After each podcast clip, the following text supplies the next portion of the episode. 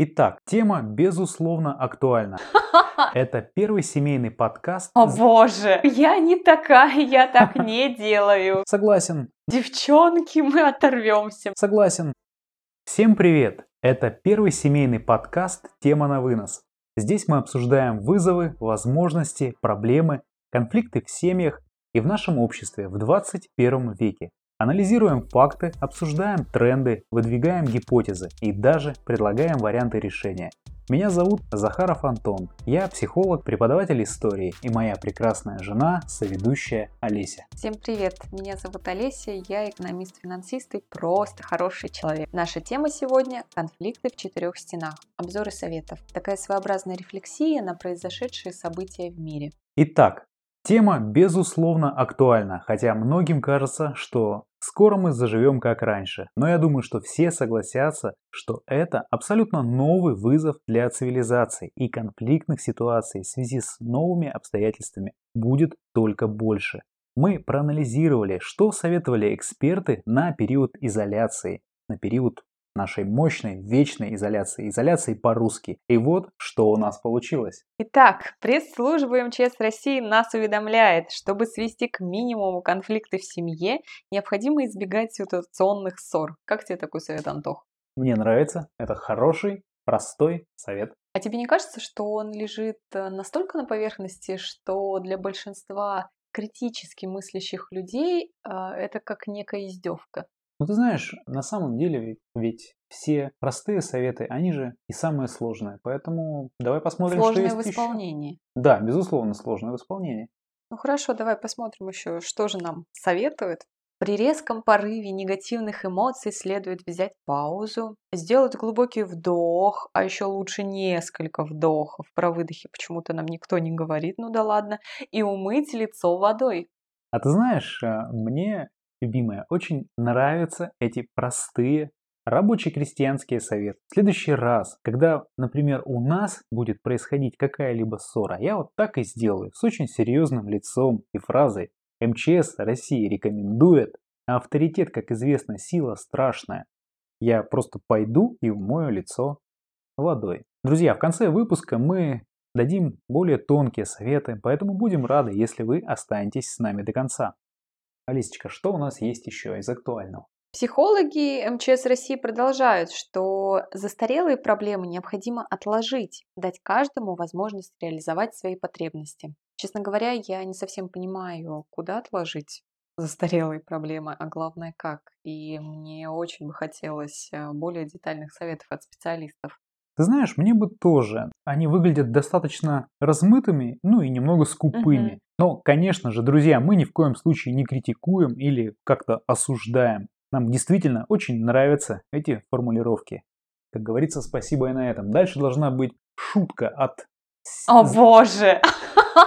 Дальше должна быть шутка от заместителя секретаря Совета Безопасности Российской Федерации Сейчас, если кто-то назовет фамилию этого человека, я буду удивлен. Но не удивляйтесь, это Дмитрий Анатольевич Медведев, небезызвестный когда-то президент. Так вот, должна быть от него великолепная шутка. Денег нет, но вы держитесь. Но так как по сценарию мы не знали, куда ее засунуть, то она будет здесь. Просто будет здесь. Итак, что у нас есть еще? Окей, идем дальше. Есть более интересные советы. К примеру, семейный детский психолог Наталья Искра в беседе с Москва-24 говорит нам про самоорганизацию, режим дозирования близости, про необходимость обсуждать возникающие проблемы, недосказанности. И, кстати, Наталья утверждает, что в замкнутом пространстве все старые проблемы скрываются. Интересные советы. Алисочка, дорогая, а что ты думаешь о конфликтах в четырех стенах? Ты знаешь, э, я думаю, что уровень стресса и тревоги, конечно же, повысился, и во многом это связано с чувством неопределенности, неуверенности в своем будущем у абсолютного большинства людей. И, конечно же, эти чувства переносятся и на межличностные отношения. К примеру, возьмем меня, э, у меня повысилось раздражительность. Меня жутко раздражают соседские дети сверху, которые вместо того, чтобы играть в футбол на улице, они это делают днем и почему-то всегда в тот момент, когда я их разговариваю по телефону и решаю рабочие вопросы. Меня злит перфоратор а, наших соседей, причем абсолютно со всех сторон. Наши соседи почему-то это делают э, исключительно вечером, а, особенно любят выходные дни. И так продолжается просто с 2016 года, а, как только мы вот заехали в нашу квартиру. Антош, ну ты, конечно, не обижайся, но меня иногда раздражает, что какие-то вещи ты делаешь э, медленнее, чем могла бы я. Ну и сейчас мне, конечно, скажет мужская половина наших слушателей, ну если ты можешь делать быстрее, то делай. Ну, я обещаю. Мы обязательно обсудим это в каком-то, возможно, отдельном выпуске, но в целом я обещаю, я буду ускоряться. Хорошо, я тебе верю. Еще я считаю важным наладить коммуникацию с внешним миром, так как э, личные контакты сейчас стали значительно реже, а возможно и после пандемии они останутся на прежнем уровне. Но человек по своей природе социален, и ему важно не выпадать из общественной жизни и соблюдать баланс между работой и личной жизнью. Согласен, но думаю не лишним будет сказать, что нужно стараться избегать контактов вот примерно с такими людьми, когда мы особенно на том конце провода слышим. Например, «Мы все умрем» или «Это все китайцы» или «Билл Гейтс хочет нас чипировать», «Дональд Трамп с помощью Твиттера захватил мир» и так далее, так далее. То есть уровень агрессии и тревожности вашего знакомого, ваших родителей, возможно, ваших коллег по работе, он, условно, может затронуть и вас. Нужно стараться осторожно уходить от этих пустых, ну и в принципе, конечно же, ненужных разговоров. Так работают механизмы вовлеченности. Рьяно разоблачать эти домыслы также бессмысленно, так как зачастую такому ведомому человеку нужен оппонент для борьбы с ним, ну либо же наоборот соратник, для того чтобы разделить эти победоносные взгляды. Я также добавлю, что не нужно смотреть или читать все СМИ, как сводки с фронта. Ну, при этом полностью устраняться тоже, конечно же, не следует. На вопрос там, что у вас с условным коронавирусом в Тамбовской области, придурковато щурясь спрашивать, а что это такое? Ну и здесь, безусловно, уместна будет цитата из профессора Преображенского. Если вы заботитесь о своем пищеварении, мой добрый совет – не говорите за обедом о большевизме и о медицине. И, боже вас сохрани, не читайте до обеда советских газет. Но, прошу прощения, мы немного отвлеклись. Ну, конечно, мы отвлеклись. Кстати, знаешь, я все хотела тебя спросить, а «Собачье сердце» твой любимый фильм? Ну, один из любимых мне очень нравится. Книга и очень достойная экранизация. Да, у Булгакова, кстати, все произведения, мне кажется, очень интересные и глубокие. У меня он, например, «Мастер Маргарита». На английском языке лежит уже лет семь, я все никак не могу прочитать, но на русском я читала просто в захлеб. Да, отвлеклись, я продолжаю. Следующая группа рекомендаций и советов очень интересная. Она от психолога Полины Кузнецовой. Кстати, Полина – сотрудник Института медико-биологических проблем, участник серии наземных изоляционных экспериментов, в том числе «Луна-2015». Да, это очень интересно. К тому же не секрет ни для кого, что специалисты в этой сфере, они действительно профессионалы самого высокого уровня. И я уверен, что часть советов и рекомендаций мы возьмем и можем смело внедрять в практику. Итак, больше всего на нас оказывает воздействие однообразие среды. Обычно в течение дня она у нас меняется несколько раз. Если, например, мы возьмем работу в офисе, то эм, у нас все равно есть пятиминутки, в течение которых мы можем попить чай, поболтать с коллегами, ну, как-то вот а, немножко разгрузить да, свой мозг. Дальше Полин говорит про повышение раздражительности, в том числе потому, что человек не может изменить причину, то есть нахождение в замкнутом пространстве. А, ну и, конечно же, она говорит о том, что снижаются когнитивные функции. Это память, мышление, внимание и функции контроля. Хотя, честно говоря, у меня функции контроля, как мне кажется, по-моему, повысились. Да, согласен. Да, и кстати, вот э, про когнитивные функции в зависимости и их зависимость от разнообразия окружающей среды – это очень интересная гипотеза. К тому же, друзья, либо Рогозин, либо Маск рано или поздно высадятся на Красной планете. И что-то мне подсказывает, что если смотреть на последнее событие, то скорее всего будет это Маск. Да, потому что у Маска батут работает лучше. Лучше. А мы пока очень успешно осваиваем средства на космодроме Восточный. Поэтому, друзья, нам, безусловно, нужны качественные исследования на эту тему. Но, думаю, необходимо подводить итоги нашего выпуска. Итак, что нам поможет снизить конфликтные ситуации? Из всего выше сказанного мы делаем вывод, что это упорядоченный день. Безделие крайне деструктивно. Второе. Творчество. Нужно давать мозгу новые нетривиальные задачи.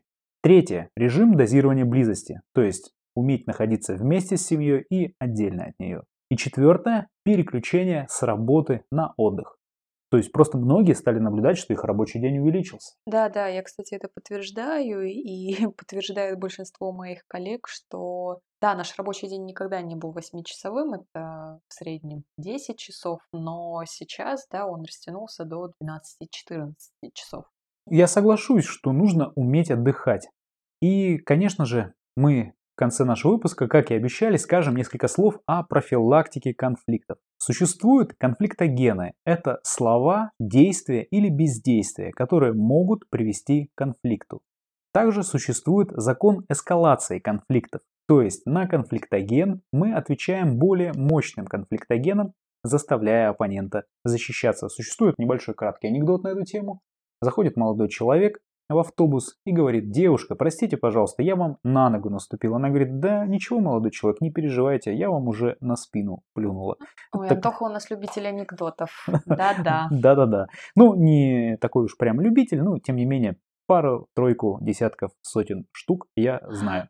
Итак, получив свой адрес конфликтоген, пострадавший хочет компенсировать свой психологический проигрыш он хочет избавиться от чувства раздражения. Каждый из нас может вспомнить это собственное желание, вот избавиться от этого чувства, чувства обиды, ущемленной гордости, восстановить свой авторитет. Помните, друзья, для того, чтобы что-то восстановить, это обязательно нужно иметь. Ну и для примера приведу такую ситуацию, что это может быть, например, когда жена в присутствии детей или там, не знаю, коллег, возможно, подруг, делает какие-то, например, некорректные замечания мужу, а возможно, некорректными они кажутся только ему, и он вынужден восстанавливать свой Сразу авторитет. скажу, я не такая, я так не делаю. Девочки, и вам тоже не советую. Да, на самом деле мы стараемся жить мирно. И, друзья, если мы будем игнорировать закономерности эскалации конфликтных ситуаций, то, безусловно, в жизни их у нас будет значительно больше. Существует правила бесконфликтного общения. Звучат они, конечно же, достаточно просто, но Следовать им действительно сложно. Итак, первое звучит очень, звучит очень действительно вот просто, по-другому не скажешь, несмотря на то, что это тавтология. Стараться не употреблять конфликтогены. То, о чем я говорил, это некие слова, действия или бездействия. То есть, но тем не менее, мы обязательно более подробно рассмотрим виды конфликтогенов в следующих выпусках. Второе. Стараться не отвечать агрессией на агрессию. Здесь опять-таки, друзья, вспоминаем наш совет от доблестной службы МЧС России мы берем паузу и идем умываться. Если вы находитесь в метрополитене, это не нужно. Это не значит, что нужно умываться шарфом соседа, это просто нужно умыться мысленно. Вот. На самом деле это действительно неплохой совет. Третье. Больше эмпатии к собеседнику. Похвала, комплимент. Не обязательно делать это только на день рождения или на 8 марта. Конечно же улыбка и конечно же внимание.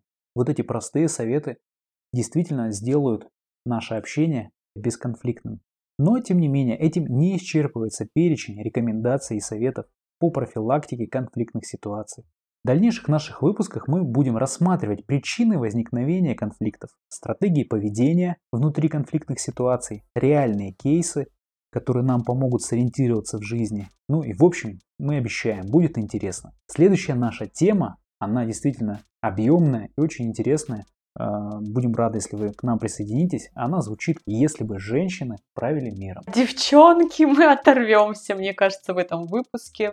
Да, будет жарко. Друзья, слушайте нас на платформах ВКонтакт, Яндекс, Apple и подписывайтесь на наш телеграм-канал «Тема на вынос». Мы будем вам очень признательны за обратную связь. Как говорят люди, ведущие YouTube, ставьте лайки. Ставьте лайки. Всем пока-пока. Всем пока.